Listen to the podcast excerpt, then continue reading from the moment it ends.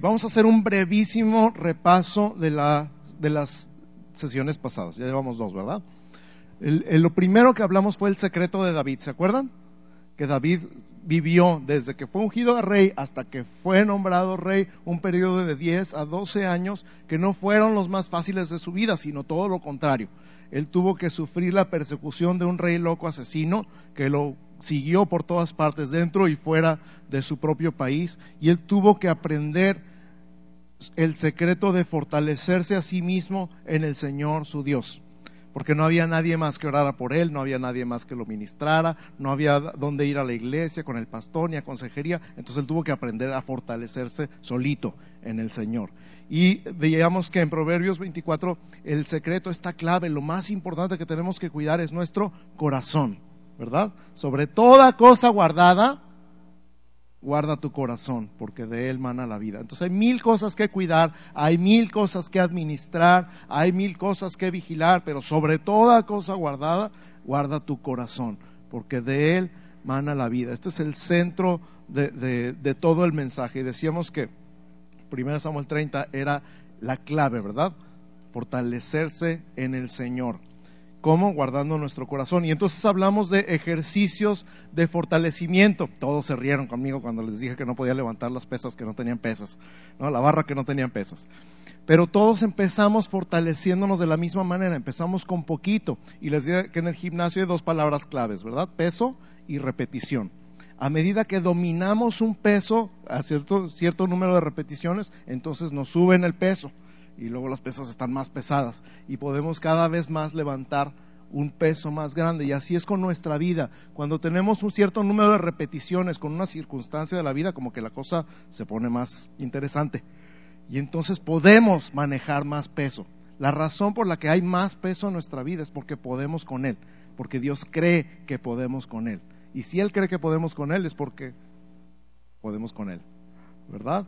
y hablábamos de todos estos ejercicios para fortalecernos a nosotros mismos. No haces una semana uno y otra semana otro y ahí cuando te acuerdas el año que entra haces otro, sino que al igual que en el gimnasio hay un circuito que ejercitas músculos diferentes en cada aparato, Tú haces estos ejercicios todos los días para que por medio de todos en conjunto aprendas a fortalecerte en el Señor. Entonces no haces puro brazo, ¿verdad?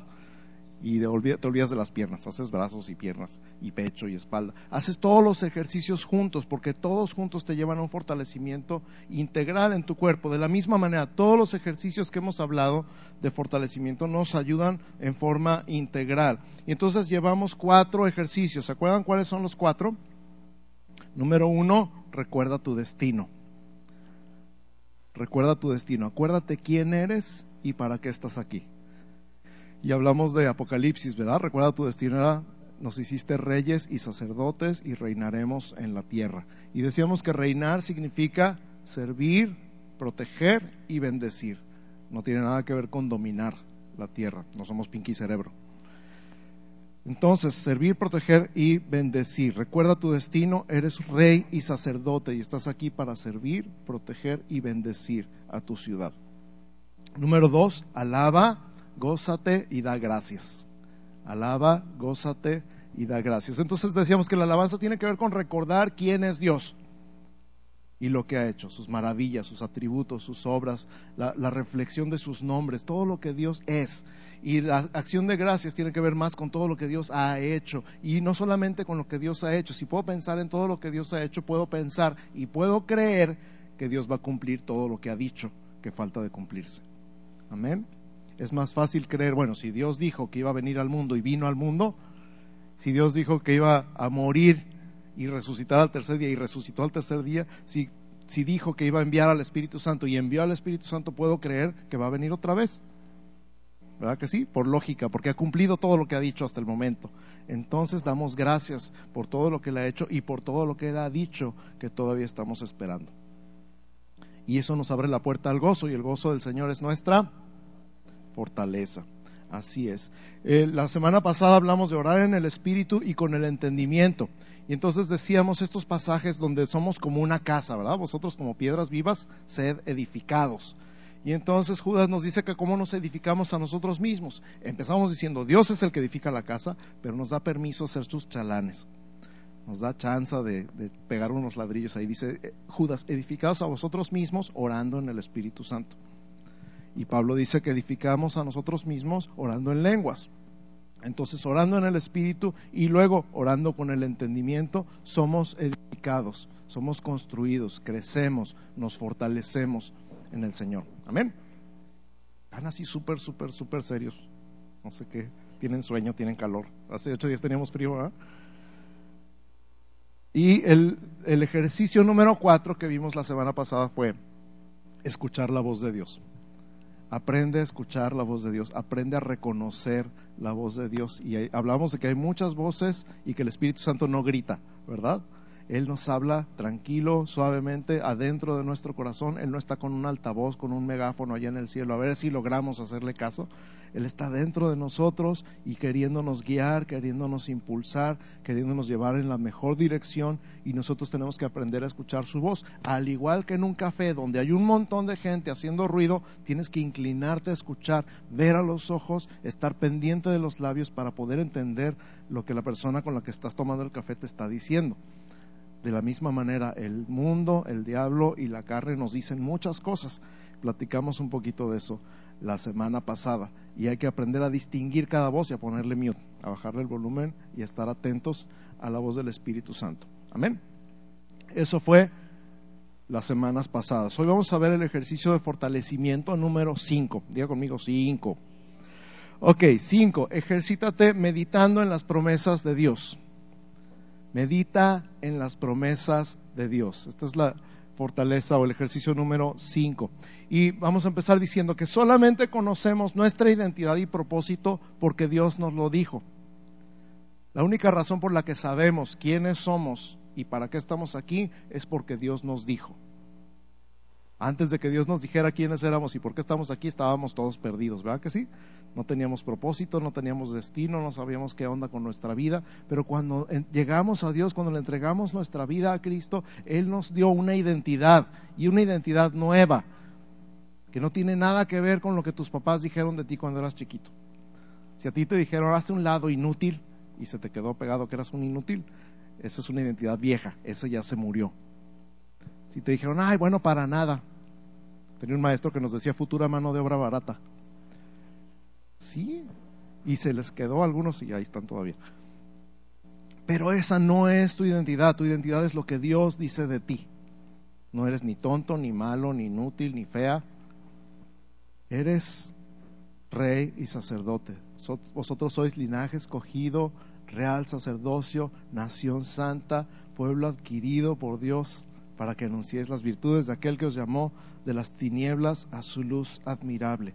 Entonces, renovar nuestra mente requiere dejar que su palabra cancele nuestra antigua creencia acerca de quiénes somos. Voy a repetir porque es importante. Renovar nuestra mente requiere dejar que su palabra cancele nuestra antigua creencia acerca de quiénes somos. O sea, tú creías que eras una cosa y luego aquí hay una notificación de que tú eres otra. Me encantan todas las películas donde aparece un heredero que ni sabía que había heredado todo. Hay montones, ¿verdad? Y todos soñamos, ay, que tuviera una tía rica que me dejara la herencia. Todos decimos así como, la herencia, qué padre sería, saldría de deudas luego, luego, quién sabe. El punto es este, tu identidad está escrita en los cielos. Independientemente de lo que tú hayas creído todos estos años, sean pocos, sean muchos, tu identidad está escrita en los cielos.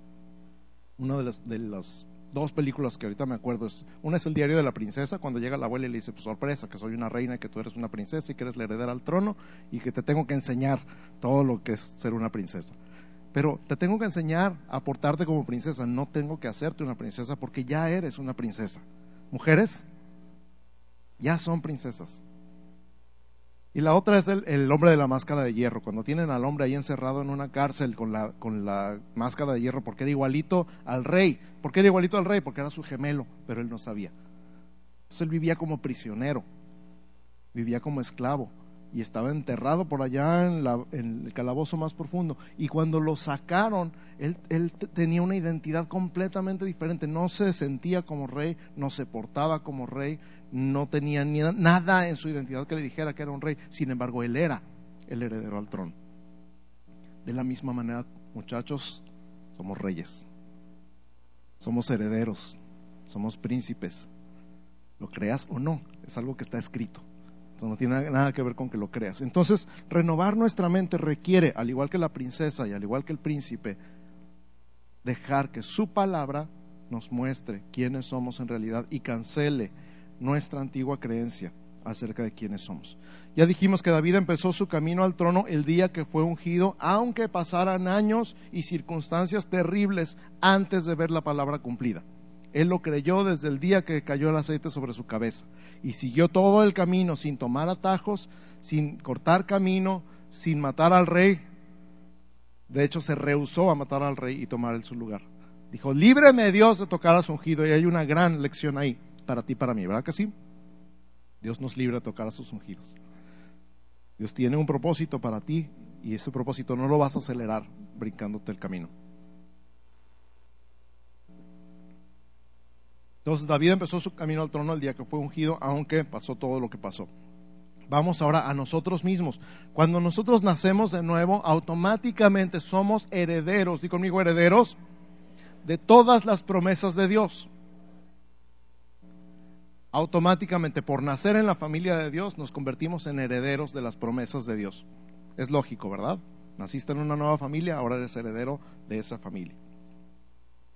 Estas promesas nos llevan a tener parte en la naturaleza divina. Segunda de Pedro 1.4 dice que nos ha dado preciosas y grandísimas promesas para que por ellas llegaseis a ser participantes de la naturaleza divina.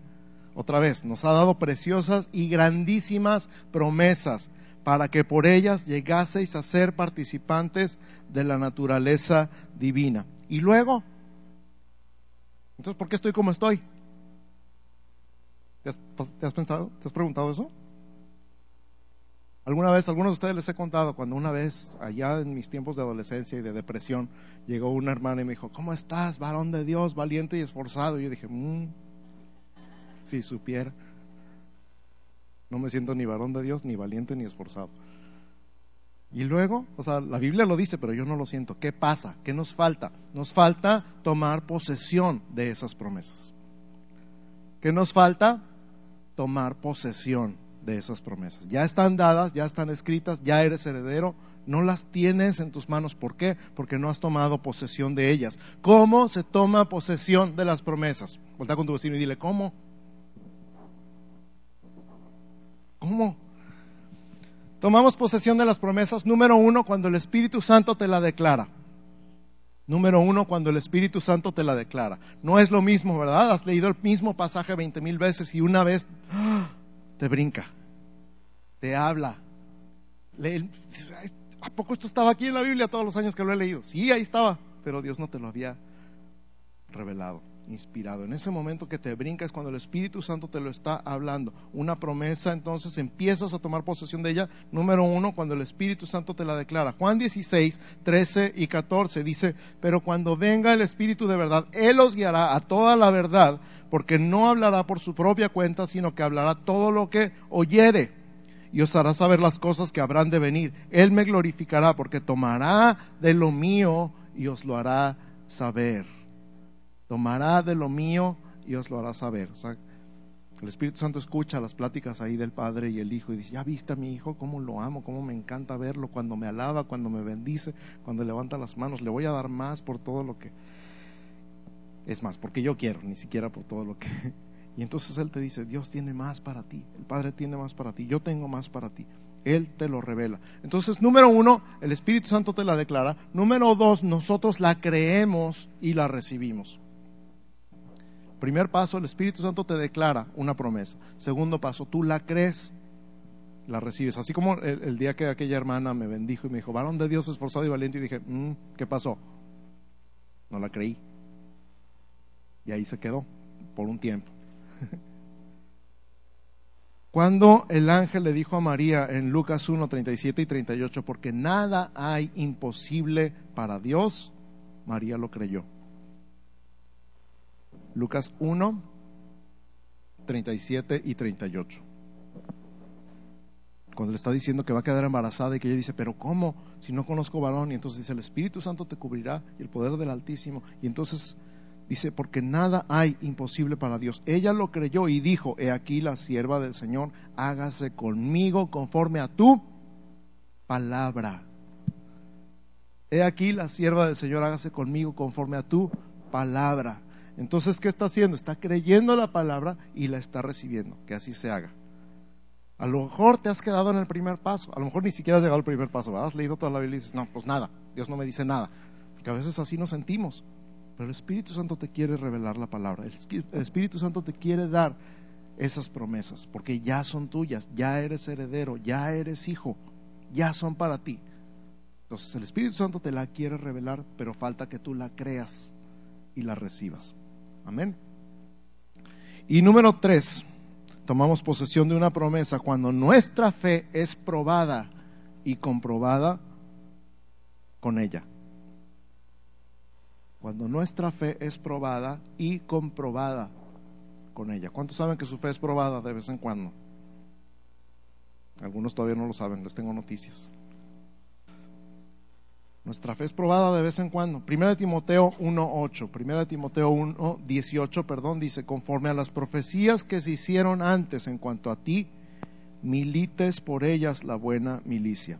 Repito, Primera de Timoteo 1.18, conforme a las profecías que se hicieron antes en cuanto a ti, milites por ellas la buena milicia. O sea, ¿se ha profetizado sobre tu vida? ¿Se ha profetizado sobre tu vida? Creíste esa profecía y luego te fue del cocol.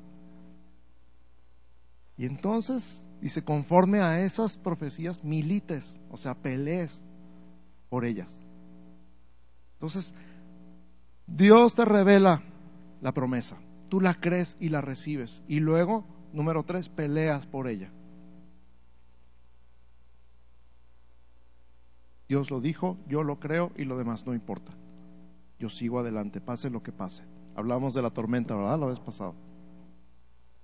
Mateo 4:4 dice, no solo de pan vivirá el hombre, sino de toda palabra que sale de la boca de Dios. Mateo 4:4. Y esta palabra sale está en tiempo presente. Entonces no nada más habla de una palabra que haya salido de la boca de Dios, sino la que ahorita Dios te está hablando. Tiene que salir de su boca en este instante. No nada más es lo que está escrito, sino lo que Dios te habla el día de hoy. ¿Qué es lo que Dios te ha hablado en estos días? ¿Qué es lo que Dios te ha dicho? Puedes agarrarte de esa palabra, llueva, truene o. Pase lo que pase. Puedes agarrarte de esa palabra con uñas y dientes. La recibiste, la creíste. Vas ¿Estás dispuesto a pelear por ella? Fíjate, nosotros podemos cerrar el acceso al poder de la palabra de Dios en nuestra vida. Nosotros podemos cerrar el acceso al poder de la palabra de Dios en nuestra vida cuando nos definimos a nosotros mismos fuera de esa palabra. Nosotros podemos cerrar el acceso del poder de la palabra de Dios a nuestra vida cuando nos definimos a nosotros mismos fuera de esa palabra. Varón esforzado y valiente. Mm, me cerré.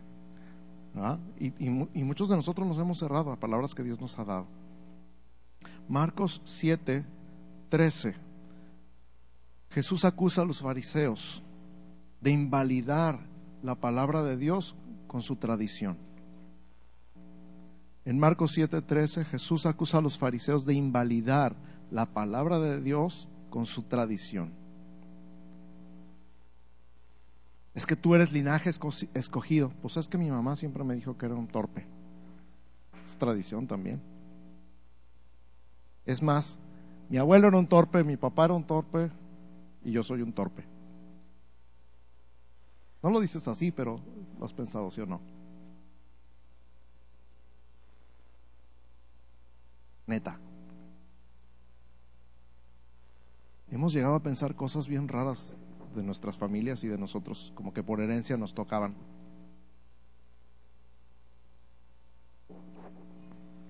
Invalidado en griego es acurao. Está curada la palabra. Acurao es un término legal que significa anular el poder o autoridad y en otras traducciones se usa como abolir, abrogar o inutilizar. Jesús le está diciendo a los fariseos, ustedes anulan el poder o la autoridad de la palabra, ustedes hacen una abolición de la palabra, abrogan la palabra, inutilizan la palabra por su tradición. Sigue, cállese. ¿Cuáles son tus tradiciones? ¿Cuál es tu tradición? ¿Puedes identificar lo que Dios ha dicho de ti y puedes identificar tu tradición? Porque tu tradición puede ser un grandísimo estorbo a la palabra de Dios en tu vida.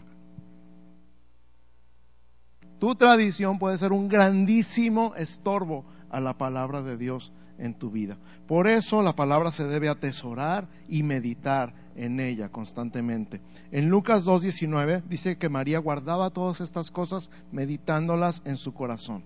Todo lo que ella escuchaba acerca de Jesús, de su Hijo, lo guardaba en su corazón y lo meditaba en su corazón. Eso es lo que nosotros tenemos que hacer, guardar todas estas cosas y meditarlas en nuestro corazón. En Josué 1.8, Dios le dice a Josué, nunca se apartará de tu boca, di conmigo boca no dice de tu mente, dice de tu boca este libro de la ley, sino que de día y de noche meditarás en él. La palabra de Dios es para guardarla y meditarla. Meditar, el hebreo es hagá, ahí en Josué, y significa literalmente murmurar, susurrar, farfullar o mascullar.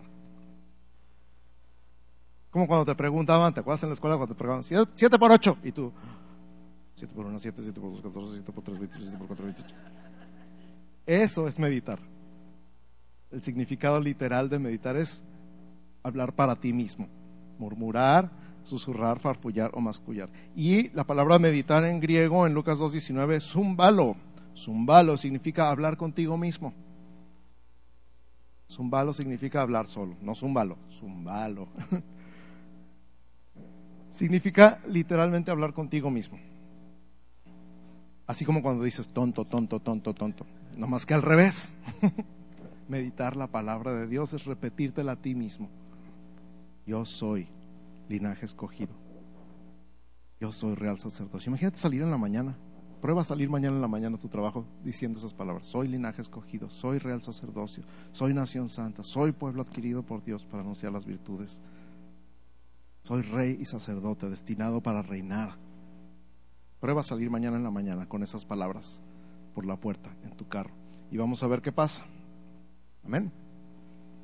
Escribe las palabras de Dios para tu vida y medita en ellas constantemente. Como el timón de un barco, deja que determinen el rumbo de tus pensamientos, tus deseos y finalmente tu vida.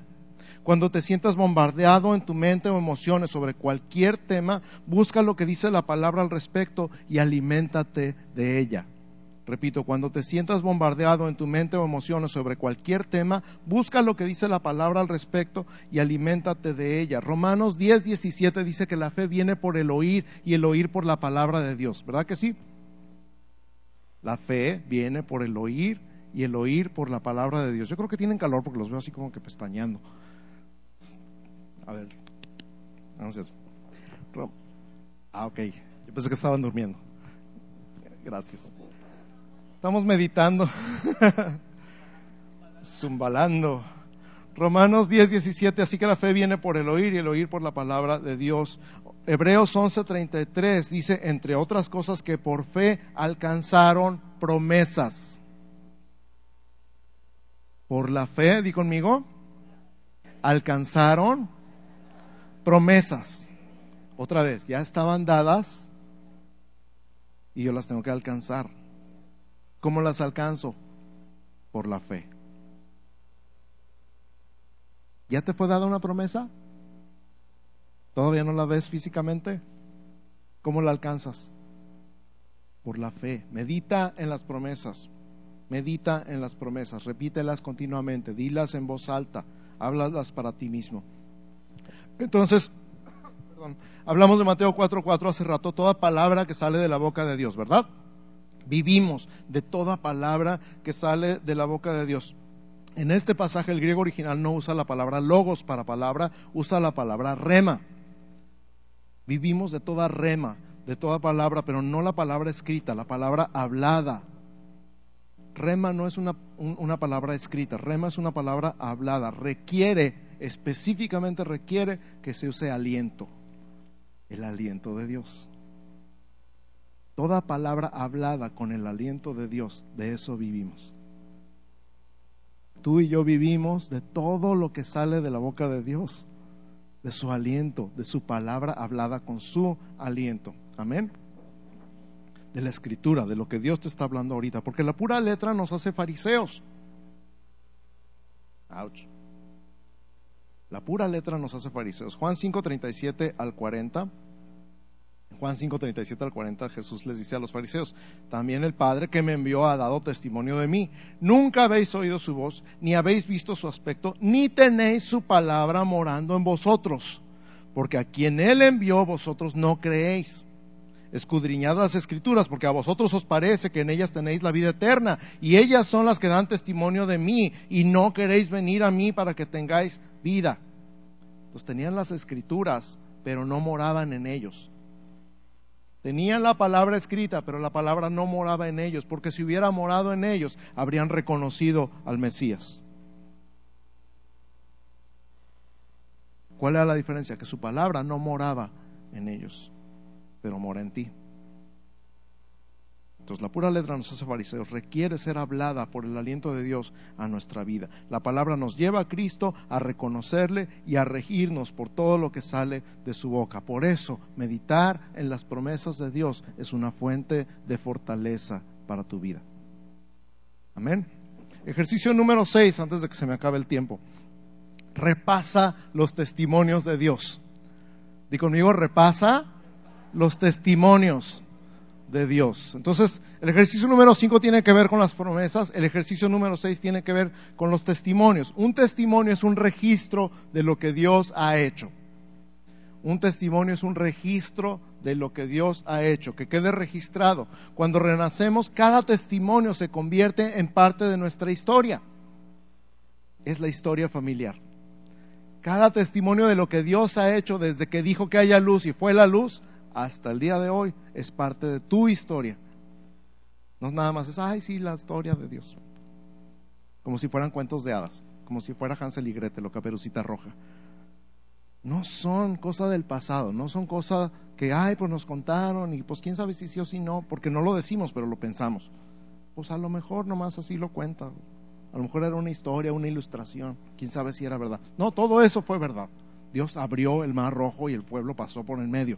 Y cuando iban persiguiendo a los egipcios, Dios cerró el mar rojo y se ahogaron todos los egipcios. Eso pasó en realidad.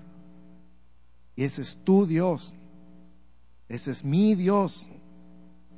Por lo tanto, ese testimonio es mi testimonio.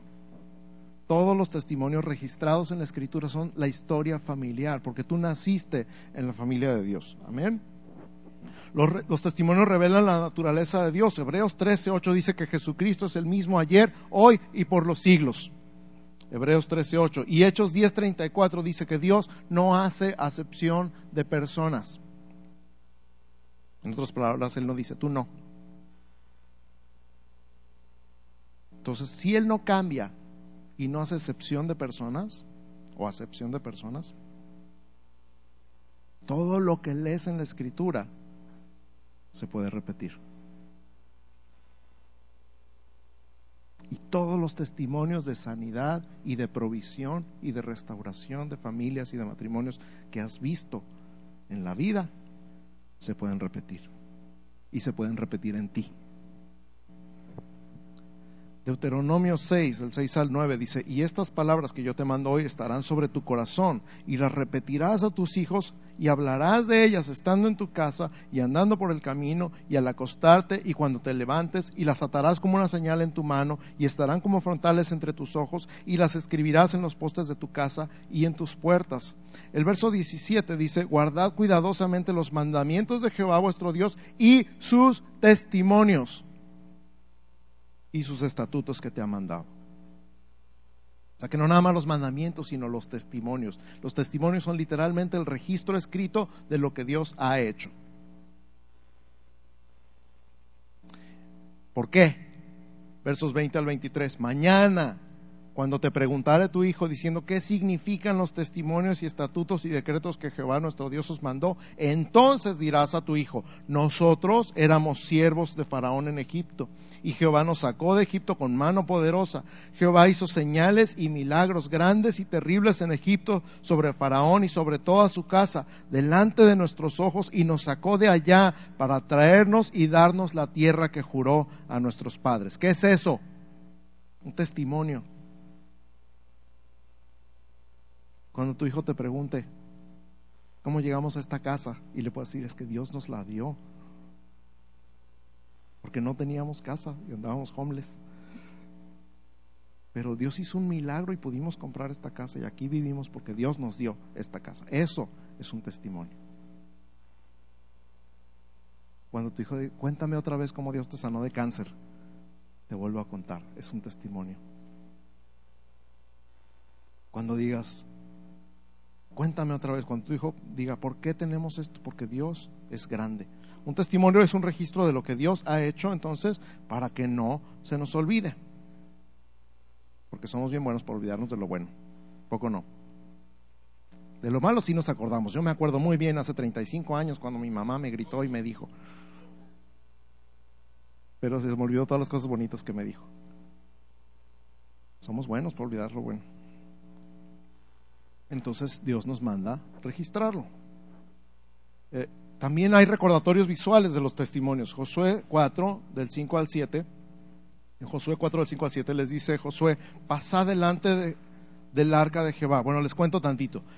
Van a cruzar a la tierra prometida. Es el momento, de, después de 40 años de vagar por el desierto, están a punto de cruzar a la tierra prometida y entonces pasan con el arca por enfrente.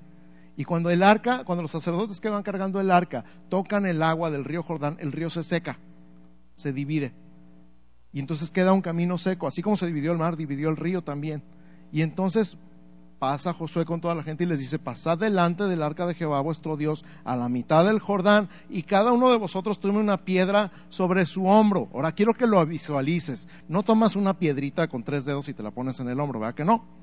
Siempre pensamos en piedritas, no sé por qué pensamos que todo lo de Dios es chiquito, pero tomaron una piedra los hombres sobre su hombro y entonces las llevaron del otro lado, una piedra del río, pero de las grandotas, y pesan las piedrotas, ¿va casi?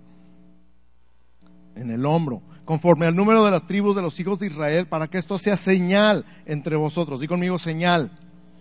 Y cuando vuestros hijos preguntaren a sus padres mañana diciendo, ¿qué significan estas piedras? Les responderéis que las aguas del Jordán fueron divididas delante del arca del pacto de Jehová. Cuando ella pasó el Jordán, las aguas del Jordán se dividieron y estas piedras servirán de monumento conmemorativo a los hijos de Israel para siempre. Hasta la fecha hay un montón de piedras del otro lado del Jordán que les recuerda que pasaron en seco.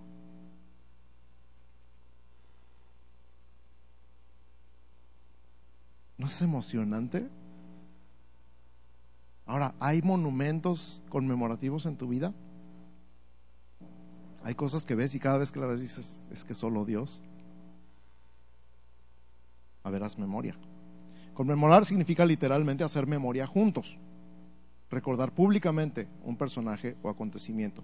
400 años después, 400 años después, David escribe en el Salmo 78, versos 5 al 7. Salmo 78, del 5 al 7. Él estableció testimonio en Jacob y puso ley en Israel, la cual mandó a nuestros padres que la notificasen a sus hijos para que lo sepa la generación venidera.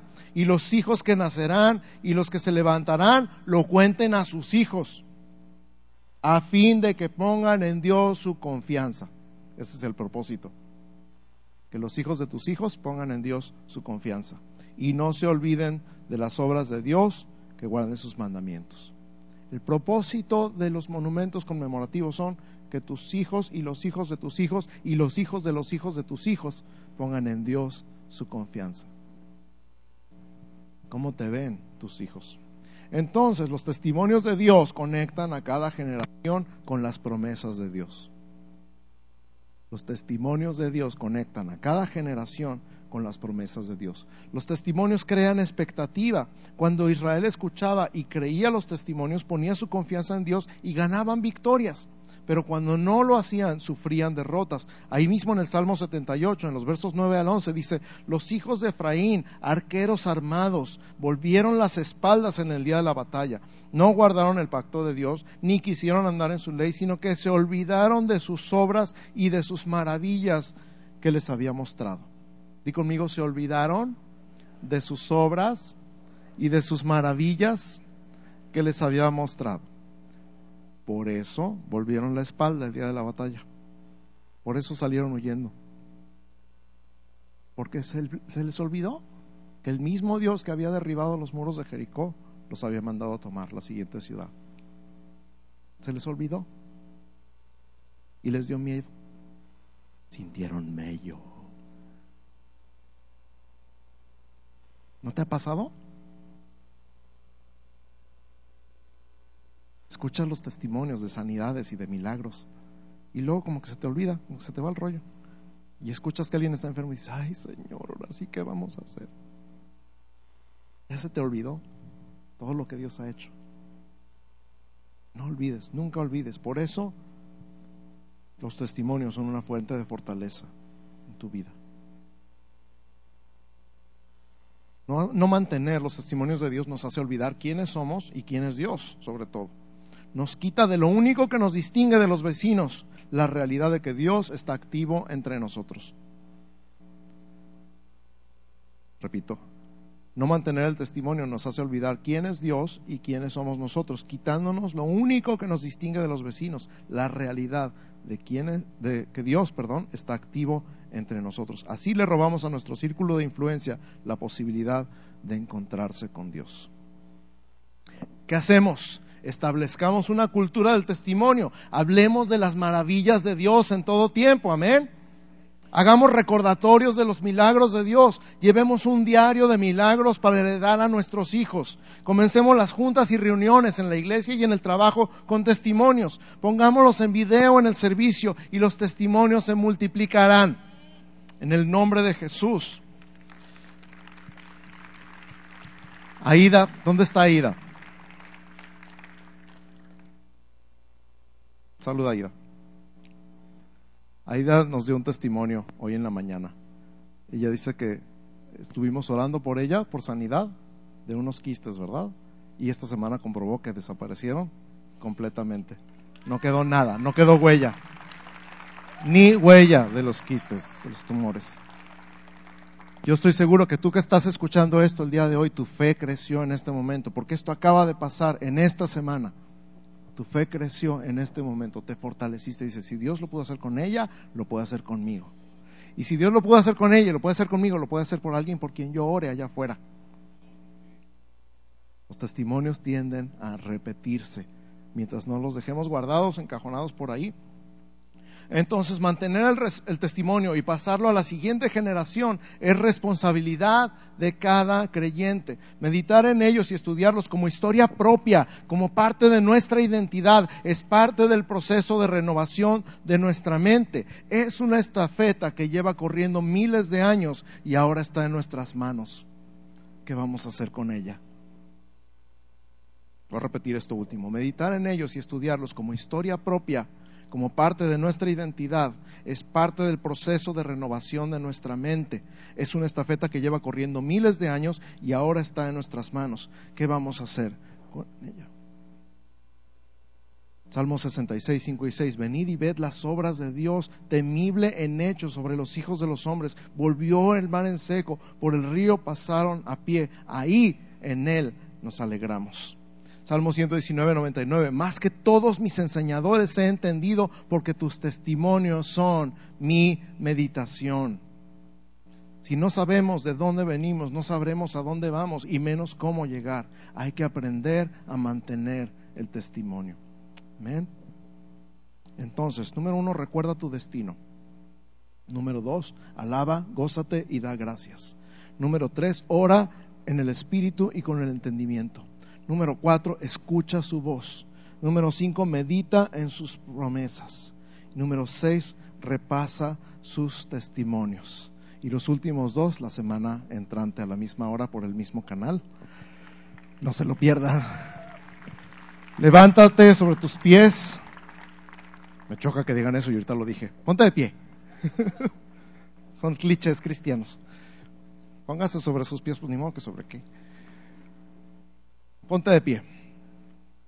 Di Padre, en el nombre de Jesús, yo decido en esta hora fortalecerme en ti, en el poder de tu fuerza, en el Espíritu Santo. Yo decido tomar la iniciativa, estar constantemente recordando mi destino, quién soy y por qué estoy aquí.